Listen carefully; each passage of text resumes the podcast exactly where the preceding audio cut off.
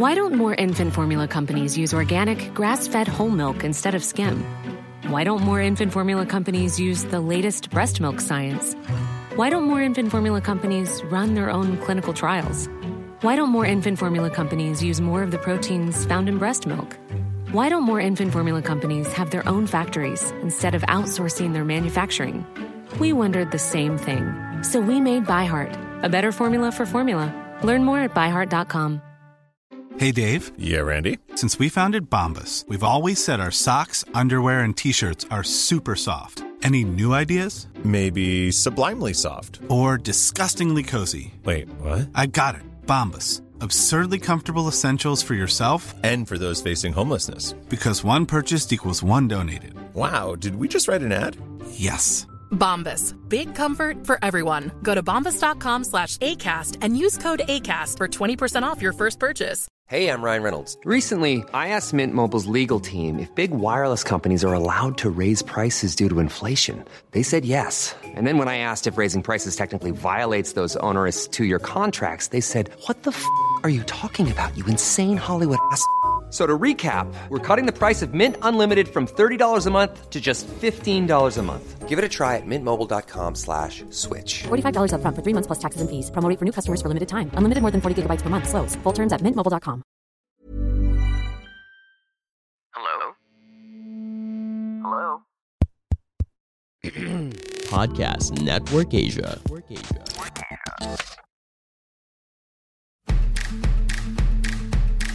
Happy anniversary mga immortal na hindi ko inaakalang tatagal tayo ng isang taon. Akala ko mga tatlong episode lang, hindi na tayo re-renew ng Podcast Network Asia. Pero akalain mo, Stanley G, kahit inaakala kong ganun, tayo na ang number one business podcast sa buong Pilipinas. Mga Immortal, I'm Stanley Chi, your host for the Underpaid Podcast. It's a pro-employee podcast na siguradong relatable sa lahat ng nag-opisina o work from home. So subscribe to Underpaid and enjoy the show. Mga Immortal, welcome to the Underpaid Podcast wherein we talk about work-related topics in a very light manner na parang nagkukwentuhan lang kami sa pan. In this episode, eto, anniversary episode ng Underpaid. Pag-uusapan namin yung mga past episodes na yung mga interviews namin, yung mga naranasan namin sa show, no? Tsaka, syempre, meron kaming topic na pag-uusapan. Signs that you're underpaid. Pero, kumpleto ang barkada ngayon. Si Papi Lex, Makoy Pare, and si Madam HR nandito kasama natin. So, mga immortal, umpisa na natin to. Madam, kumusta ka na? Hello! Hmm. Hi! Okay naman. Medyo busy review season, pero ox na ox pa naman. Hmm. Makoy, Papi, happy anniversary sa ating apat. One year na ang underpaid. Oh. mga immortal. Happy anniversary mga immortal na hindi ko inaakalang tatagal tayo ng isang taon. Akala ko mga tatlong episode lang, hindi na tayo re-renew ng Podcast Network Asia. Pero akalain mo, Stanley G, kahit Hmm. inaakala kong ganun, tayo na ang number one business podcast sa buong Pilipinas. Siyempre, ibang klase yung mga immortal. Kaya maraming salamat sa inyo. Eh, At ang maganda doon, Stanley Chi, Mm. uh, Madam HR, saka Papilex, it all came a few weeks bago tayo nag-celebrate ng first anniversary natin. And Yeah. for that, we want to thank everyone that listens to this show Mm. for giving us the opportunity to give you tips on how to be a better employee. immortal na. So, oh, immortal. Talagang, Yes. Marami nakaka-relate sa atin. Ito Mm. ah, sabi mo Makoy, nung una, hindi mo inakalang tatagal tayo. Ano ba yung Mm. mga hindi mo makakalimutang episode sa Underpaid? Isang taon na tayo eh, di ba? Eh, syempre, yung, Kwento eh, syempre, ang isa sa pinaka-memorable sa akin, yung first time. Kasi the first time yung ano, isipin mo sa first time, first episode natin, napaka-powerful uh, powerhouse ng uh, lineup natin. no? Yes. Guest natin si Ramon Mm. Bautista. Guest natin si Si Asian Cutie. Asian Oo. Cutie. Tapos Mm-mm. guest nyo pa si Makoy Pare, naging regular. Napakaganda ng episode na yun. Oo nga, guest ka pa lang noon. Regular kayo noon, kayong, Ah, regular kayong ba ako nun? yun eh. Oo. Eh, kasi ang sabi mo sa akin, Ah, guest lang ako eh. Naging ko- regular ako bigla eh. Sabi ko, ano, kasama tayo sa podcast na to. Eh, syempre, noon yung unang araw na nakilala ko si Papilex. Actually, aminin ko sa mga immortal, nung una ko siya nakita, pauupuin ko dapat siya sa high chair kasi hindi niya abot yung table sa PNP studio sa We Remote. O ako. Ano nangyari nung umupo ako? Bakit ako hindi umupo doon? Ayaw mo eh. Sumemplang. Hindi, na ano. Ano, nadulas ka ba? yung chair. Hindi Ha? pantay yung chair. Hmm. Naalala ko yun. Hindi Oh, pantay yung high chair. Nalaglag siya. Oo. Eto, tapos ano, naalala ko pa si Papi Lex, humihinga sa bibig. So naririnig sa mic. Yung first episode natin, puro, Oo, puro ganun. Tapos si Madam HR kasama yung asawa. Hindi ka pa kinakasal pa, niya, di ba? hindi pa. Di hindi pa ba? ako kasal nun. Hindi pa Oh, ako kasal boyfriend. Parang ano, sumama, nandun sa labas Uma- ng ano, recording studio, nakaban, nakabantay. Tandaan ko, umasa pa si Stanley Chi na masisira niya yung relasyon ni Madam hindi naman. nun eh. Hindi pa ba? parang ano nun pa. eh. Si Jerome nun, parang ano eh, walang tiwala sa ating tatlo. Hindi naman. Kasi taga-tay-tay kasi siya. Magkita Oh. talaga dapat kami noon. Mm. Tsaka first time ko din kayo lahat na-meet noon actually. Oo. Nung recording. First recording. At late pa ako nun. Sobra. Nag-start na yata yung episode nung dumating ako kasi ibang level yung traffic nung araw Traffic. na yun. Oo. Oo. Then, may naalala lang ako. Mm. Ah, ano yun? Ano yun? Yung masaya doon sa katabi. Buong sa Ah. nakaya. Hindi, kasi para sa mga nakikinig dito sa atin sa Podcast Network Asia, yung studio kasi ng, ng We Remote, katabi nun yung massage parlor Health club. na madalas pinupuntahan ni Stanley Chi tuwing hinihintay niya kami. Kaya pag nagtitaping kami ng underpaid podcast, hindi kami dumidikit kay Stanley Chi kasi medyo malakis pa siya eh. Pag ano eh. Eh may COVID scare na noon, di ba? Mga- Oo. Ay, wala pa. Nung sa Pilipinas, wala pa sa na. China. Sa China. Oo nga eh, saan ka ba galing? Hindi naman.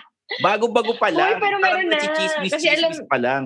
Oo, ka- Oo, tatanda ko naka-face mask na- na ako nung dumating ako noon eh. Nag-face Pero- mask Oo, ako. may ano, may dumating na from China na nag-positive Mm-mm. nung Pero- nagre-record tayo. Mm.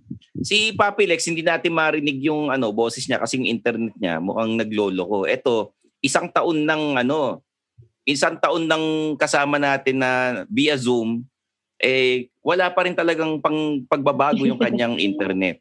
Oo. Actually, dapat nagsi-StreamYard tayo eh. Kasi sabi niya, mabagal yung internet ko pag StreamYard eh. O di nag-Zoom tayo, ganun pa rin. Wala talaga eh. Okay. Sa mga ano, ito, trivia lang, si Madam HR, nung naghanap ako ng mga kasama nating girl na HR sa podcast, naghanap ako via Facebook sa mga common friends kung sino yung mga nagrekomenda ganyan. Ah, oo.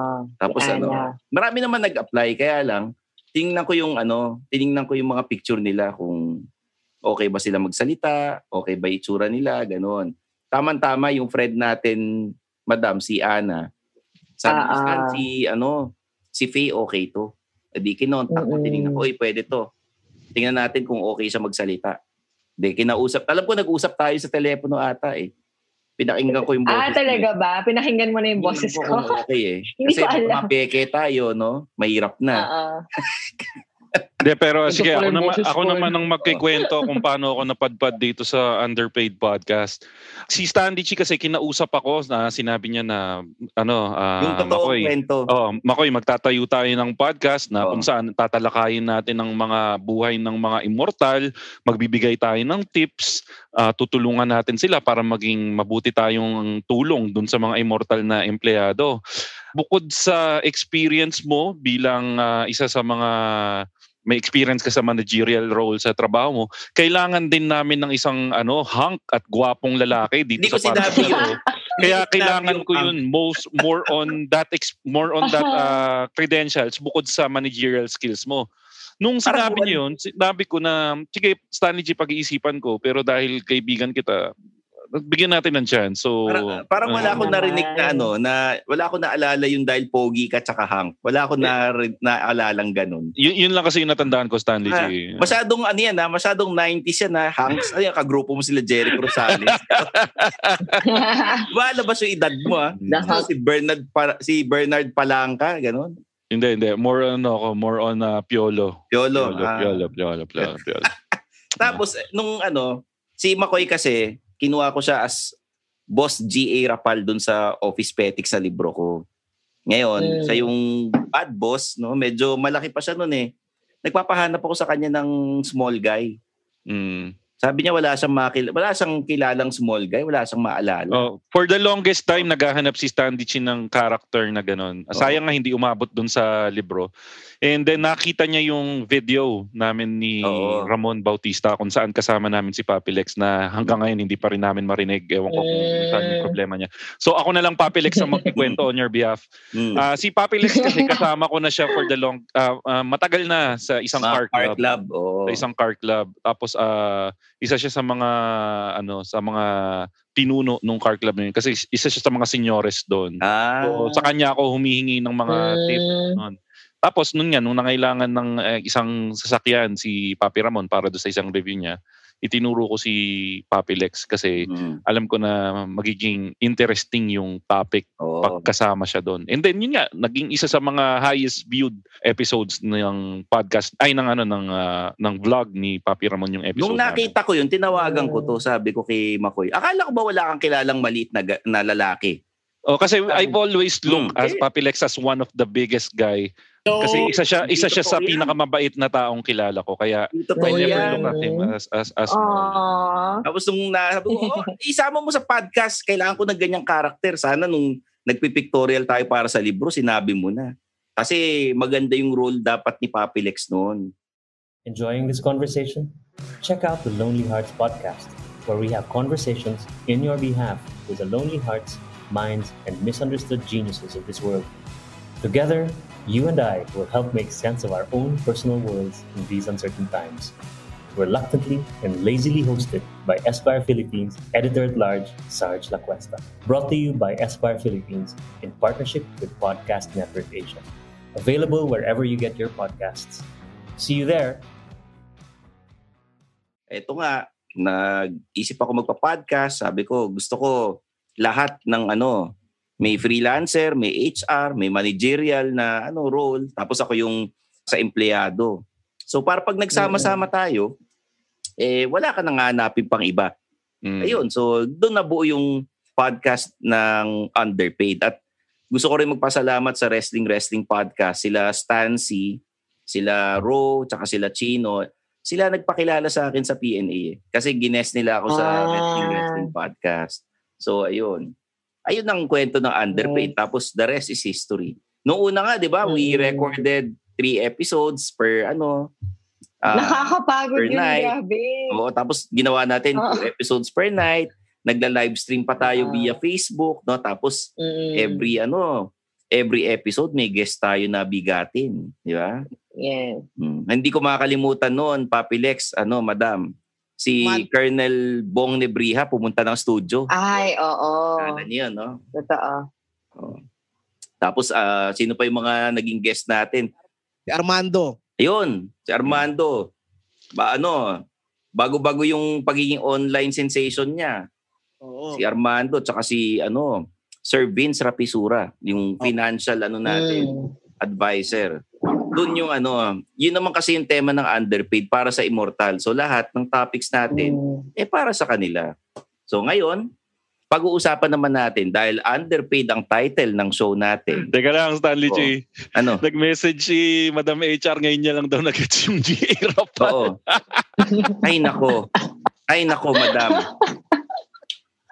Thank you, Maget. G. Okay, para Oo. dun sa mga nakikinig, yun nga, ang pangalan kasi Mm. ng character na binuo, na, binuo ni Stanley G. Oo. Para sa akin, ah, dun sa libro niya na Office ah, Petics. Office Petics is Oo. G.A. Rapal, which is a play on uh, Garapal. Oo. And ah, yun nga, um, Ah. dahil kupal nga daw yung boss, Garapal nga daw. So Mm. yun, it's uh, G.A. Rapal para. Boss Rapal. Oh, Boss G.A. Rapal. Of uh, Rapal Associates. Tama? Oo, Rapal and Associates. Tapos may anak siya, si ano, Ang si galing. Olga. Si Olga Oo. Rapal. Tsaka Oo. si, may, may HR na character doon, si ano, Lucy. Lucy, Fernandez. ah, Yun. oh, Lucy Fernandez. Baka di mo naintindihan yung madam. Oh, Puta- Alam ko na. Alam ko ako, ako aamin ako. Ngayon ko lang nagets yung Olga Rapal. G, Oh. nakaabot ako dun sa libro. Ay, ang ano, ang role mo doon, ikaw yung ano, second in command ng boss. Ganun dapat ang role mo. Mm. Yun. Ikaw Tapos yung ano, ano, ikaw yung isang kang- office mate na ano na sipsep na Oo, yung masungit na Ah. accountant, yun dapat ang Ah. role mo. Ah. Ang pangalan mo dapat doon si ano, Edgardo Pahada. Yun. Oo. Oh, yun Oh, anyways, oh, Stanley G, sige. Character yan eh. Oh, Oh. i-push Tapos mo na. Ano nga bang ano, pag-uusapan natin Oh, ngayon? Dahil pag-uusapan ano, natin. tayo reminisce, kailangan mag-move forward na tayo. Mm. Ayun, Ah. dahil anniversary episode at underpaid ang title ng podcast, Signs that you're underpaid in the office. Yan ang pag-uusapan Mm. natin. Dahil baka mamaya, bago ka sa opisina, baguhan ka, hindi ka pa veterano sa pag ano, hagil ng sweldo. So, sasabihin namin yung mga senyales na ikaw ay isang underpaid na employee. Madam, Mm. pwede bang sabihin sa amin yung unang sign? Sige. Actually, ngayon madali. Kasi, pumunta ka lang sa internet, you can see online data of salary benchmarks.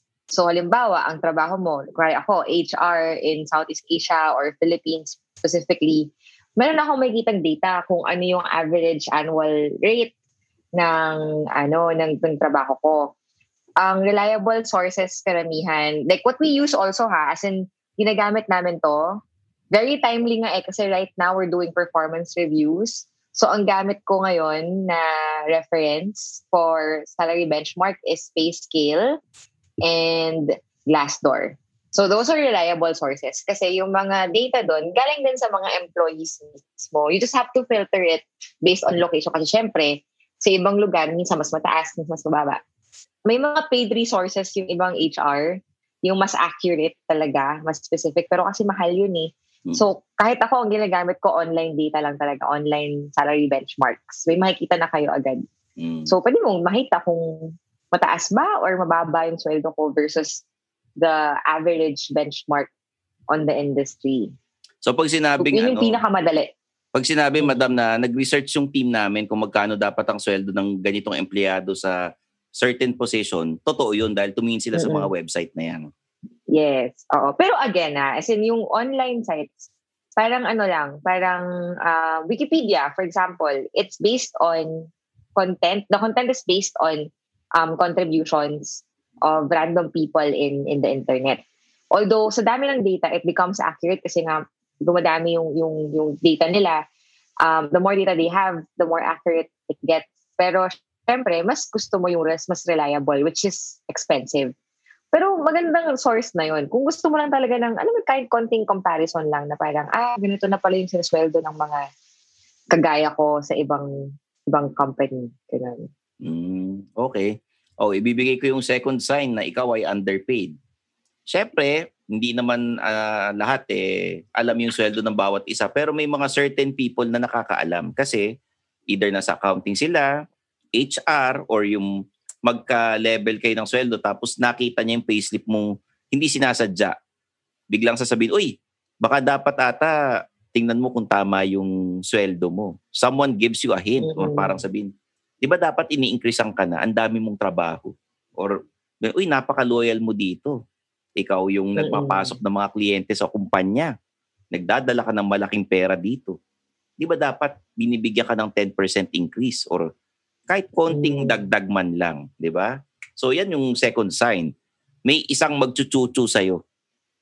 May isang magsasabi na Sabi mo, Stanley G, may mag-chuchu, ano? Oo, may magchuchuchu. Ah, chuchu, chuchu. Oo. Linawin mo, Stanley G. Ikaw ata may hindi ka magchuchu eh. Ganun ka ba sa opisina? Hindi, iba yung narinig ko kasi nais ko lang yung ano. Anyways, tuloy mo, Stanley G. Sorry. sorry. Ayan. So, basta may isa dyan, sasabihin, mukhang dapat ata humingi ka ng increase kay boss. May isang magpapahaging dyan, magpaparinig or di, yung kinukutuban ka rin na dapat ata magpa, maghingi ako ng increase. Yun. Magtanong-tanong ka na at mag-research ka na sa HR. Okay, Makoy, ikaw, ano yung pwede mo ibigay na sign?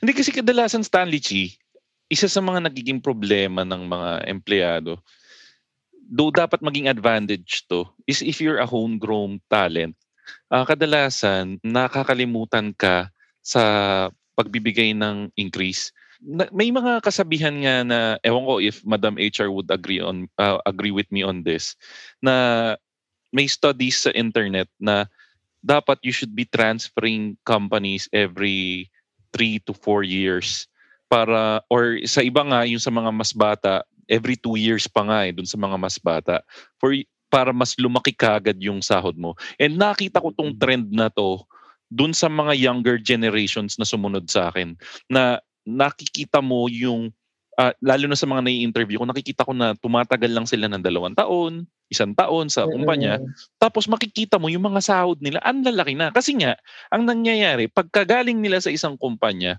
paglipat nila, naghihingin sila ng bigger compensation.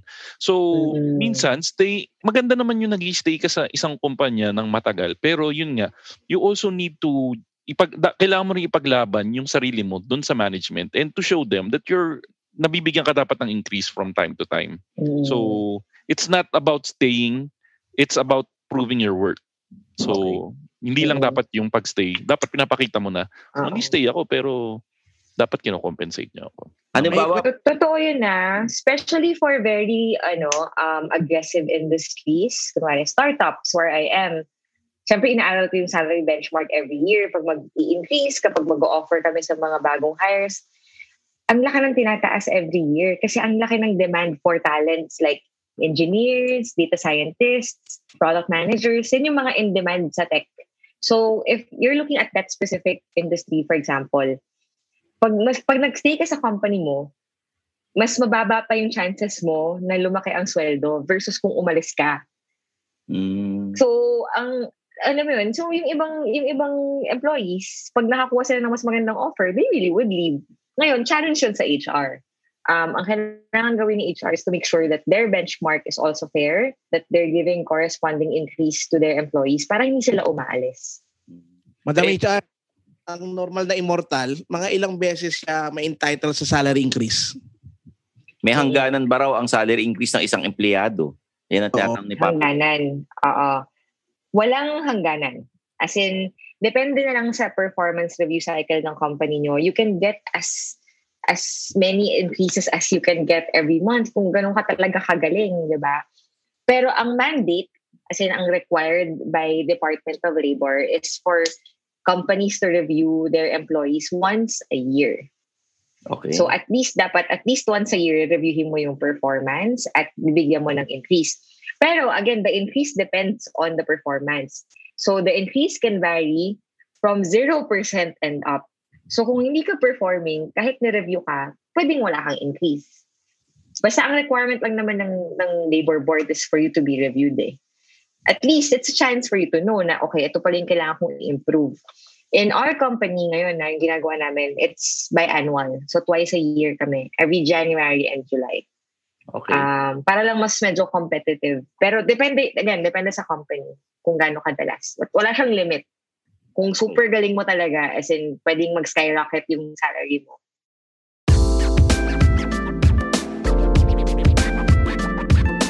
there! I hope you're all doing well today. My name is Kara, and just dropping by to let you know that I too have my own podcast. It's called After 30 with Kara Erigel. I talk about love, fear, relationships, career, sex, food, money, books, and how life is so much different and oddly the same after 30. So when you're done listening to this episode, go ahead and check out mine. Again, it's After 30 with Kara Erigel, available wherever you get your podcasts. See you there.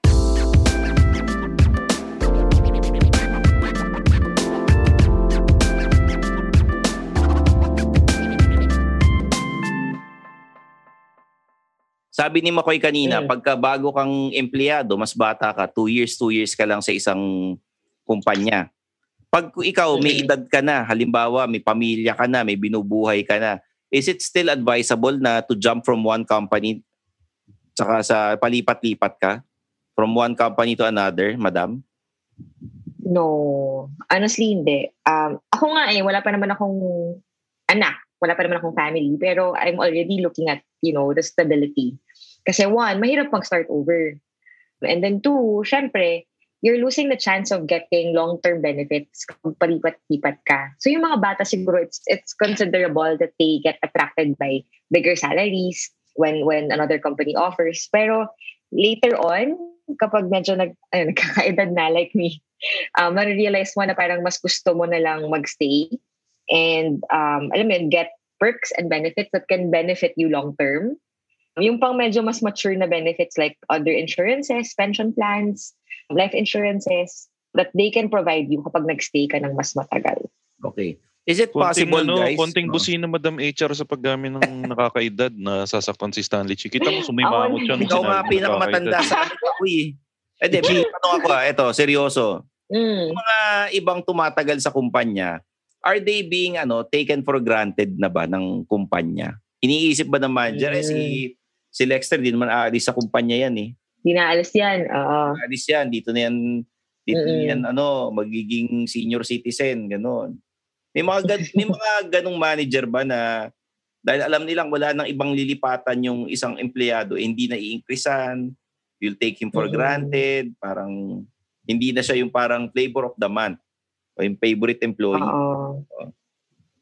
It oh, it can happen. As in that can happen especially kapag halimbawa hindi naman solid yung review ng pay sa company no. Minsan nakakalimutan, if hindi ka humingi makakalimutan. Depende sa klase ng HR, depende sa klase ng ng malasakit or interaction or care na meron yung management sa employees. In most cases though, bihira naman yung nakakalimot sa mga mas matatanda or mas ma- mga tenured na employees. In most cases, especially for companies, Filipino-run companies, they appreciate the more tenured employees. Ah, Um, baliktad naman. Parang the longer you've been with the company, the better they treat you. Kasi parang, alam mo yun, you, you've built a legacy na eh. So, minsan they can't afford to lose those who were tenured. Sila yung nakakaalam ng ins and outs nung, nung negosyo. So, mas pinapangalagaan sila. So, swerte. Swerte yung mga nakakapunta sa ganung klaseng company. okay. Oh, Papi Lex, ano yung next sign na pwede mong i-share sa amin? Eto ngayon ko lang iraran. Sa tagal-tagal ko na tinatrabaho yung trabaho ko, hindi na nga ako lumalaki, hindi pa lumalaki sweldo ko. Kumbaga, hindi sumasabay sa inflation yung sahod ko. Ah, kumbaga tumataas na yung presyo ng lahat ng bilihin. Yun nga, parang yung sahod ng isang immortal, eh, pag tumaas ang kasi mga dolyar o ano, eh, yung pa rin yung sahod nila, tumataas ang presyo ng mga bilihin. Parang ngayon, di ba, ang mahal-mahal ng mga karne at gulay, eh, nahihirapan, naghihikaw sa mga ordinaryong immortal na mag-budget dahil yung, yung sahod nila, maliit, kakarampot, eh, lumalaki yung mga presyo ng bilihin. So hindi na talaga may ano, hindi hindi makasabay. Hindi makasabay sa pang-araw-araw na pamumuhay ng isang immortal yung gastos. Mm-mm. Okay, so yan ang isang sign na ikaw ay underpaid. Makoy, oh, dahil sa senior ni uh, Papi Lex, ano pa pwede mong i-share na ikaw ay isang immortal na underpaid? Hindi kasi yung, ito kontra to nung sinasabi ko kanina. Hmm. Kung sinasabi ko kanina na yung you've been with the same company for years, tas yung isang example ko, di ba, yung ah, every two years, maraming naglilipat ng kumpanya, tumataas yung sahod. Meron din kasing mga instances na lumipat ka, pero parehas pa rin yung sahod mo. Ito yung mga instances na siguro na-retrench ka dun sa dati mong kumpanya, kaya parang no choice ka. Minsan nga, paglipat mo, mas lumiit pa yung sahod mo eh. Or minsan naman, lumipat ka dahil nakabreak mo yung ex mo dun sa dating kumpanya na gusto mo lang talaga umalis. Na tipong ah, parang Hindi ka sino makamove alis on. dito? Oo, makamove on ka. So parang kahit na mas parehas lang yung sahod doon sa lilipatan mo, lugi ka pa kasi ano, nag-ayos ka ng papeles para makalipat doon sa kumpanya, tinanggap mo pa rin kahit parehas lang yung sahod. So, minsan kasi dapat wise decision ka pag lilipat ka ng kumpanya. Ako, I've always been a firm believer na huwag ka munang lilipat hanggang wala kang lilipatan. Kasi pag Oo. lumipat ka ng kumpanya nang wala ka pa, umalis ka sa kumpanya mo nang wala ka pang lilipatan, most likely pag mga dalawang buwan, tatlong buwan ka nang walang trabaho, you tend to settle with the first offer that you get eh. Ah, Oo, yan yung sinasabi ni ni Sir Vince dati, eh, no? Na wag mong tanggapin muna yung unang offer na ialok sa'yo. Diba? Mm, kailangan paparamdam mo minsan na hindi ka interesado do sa offer. Para mas makita oo, oo, parang ay yan lang offer mo? Ay okay. Happy pa ako dito eh. Ngayon if uh, they think that you're worth the extra money that they're gonna be offering they'll still give you another offer Yeah. Okay. So, madam, at yung huling sign na ikaw ay underpaid. Well, since we're talking about tenure kanina, no, na parang matagal ka na sa company, tapos feeling mo na aalagaan ka naman, pero if you never asked for a higher salary, if never mo nakausap yung boss mo or yung HR nyo about your own pay, you have to reflect. Kasi if you know your worth, kung ganun ka nakatagal sa company, ganun ka naka-invested dun sa negosyo, dun sa, dun sa boss mo, and you've contributed enough, I think you all you, you have all the right to ask for a higher salary. Pero if you ne- you've never done that, siguro underpaid ka. You've been contributing more than what you have been be you have what than what you've been receiving. Kaya ang secret talaga dyan is to know your worth. Alamin mo kung magkano na ba yung na, na i-bring in ko. It may not be as in actual monetary profit. Hindi man siya Oo. actually, hindi naman siya scalable. Pero if alam mo na may na-contribute ka, Like that the processes, business to the next level, oh, di ba? Kahit yung ganun lang. Or even, even, you know, parang building a team or building a culture, malaking impact yun sa negosyo, malaking impact yun sa organization. So, if you know your worth and you know that you contributed something like that, maybe you have to know your worth and you have to start start having that conversation with your manager um, about salaries. Mm, ayun. So eto mga immortal, sana eh nakatulong sa inyo itong mga tips namin. Itong mga signs, no? Alam niyo naman kami dito sa underpaid. Pro-employee kami. And lahat ng pwede naming itulong sa inyo, itutulong talaga namin. Kung may mga suggestions kayo or meron kayong gustong pag-usapan namin, eh, sabihin nyo lang or i-chat nyo kami sa social media accounts namin. May Instagram at Facebook ang Underpaid, The Underpaid Podcast. Hanapin nyo sa Instagram and Facebook or sa mga personal accounts namin. Makoy, mabilis lang yung ano, sa kanila pwedeng i-follow. Ay, you can follow me on Twitter at ShowbizBro at Instagram at ShowbizBro. And yun, may isa pa akong podcast. Kung gusto niyo ng comedy podcast, yung longest running comedy podcast sa buong Pilipinas, Machong Chismisan yan. Available yan din dito sa Podcast Network Asia. Okay, madam? Mm. You can follow me on Facebook, Instagram, and Twitter at Madam HR Faye. Ayun, si Papi Lex. Ayun, I have an Instagram and Twitter. It's ako, ako si Papi Lex. Then sa Facebook page, Papi Lex. Okay. Follow me on Twitter and Instagram at Stanley Chi. Sa Facebook at Stanley Chi fan page. Tapos may YouTube ako, youtube.com slash Stanley Chi. And syempre, kung kayo eh nasa Apple Podcast, nasa Anchor, nasa Spotify, please subscribe to the Underpaid Podcast and give us a five-star rating sa Apple Podcast. This uh, show is produced by Podcast Network Asia and Podmetrics. Pag kayo ay kukuha ng account sa Podmetrics, use the promo code underpaid. All caps yan, underpaid. Okay? So, paano ba yan mga immortal? Eh, bibitinin muna namin kayo kasi sa next episode, siguro naman, pwede na nating pag-usapan to. How to ask for a higher salary ngayong new normal. So, abangan nyo yung episode na yan, mga immortal. Okay? So, para kay Papi Lex, Makoy Pare, Madam HR, I'm your host, Stanley Chi, and this is the Underpaid Podcast.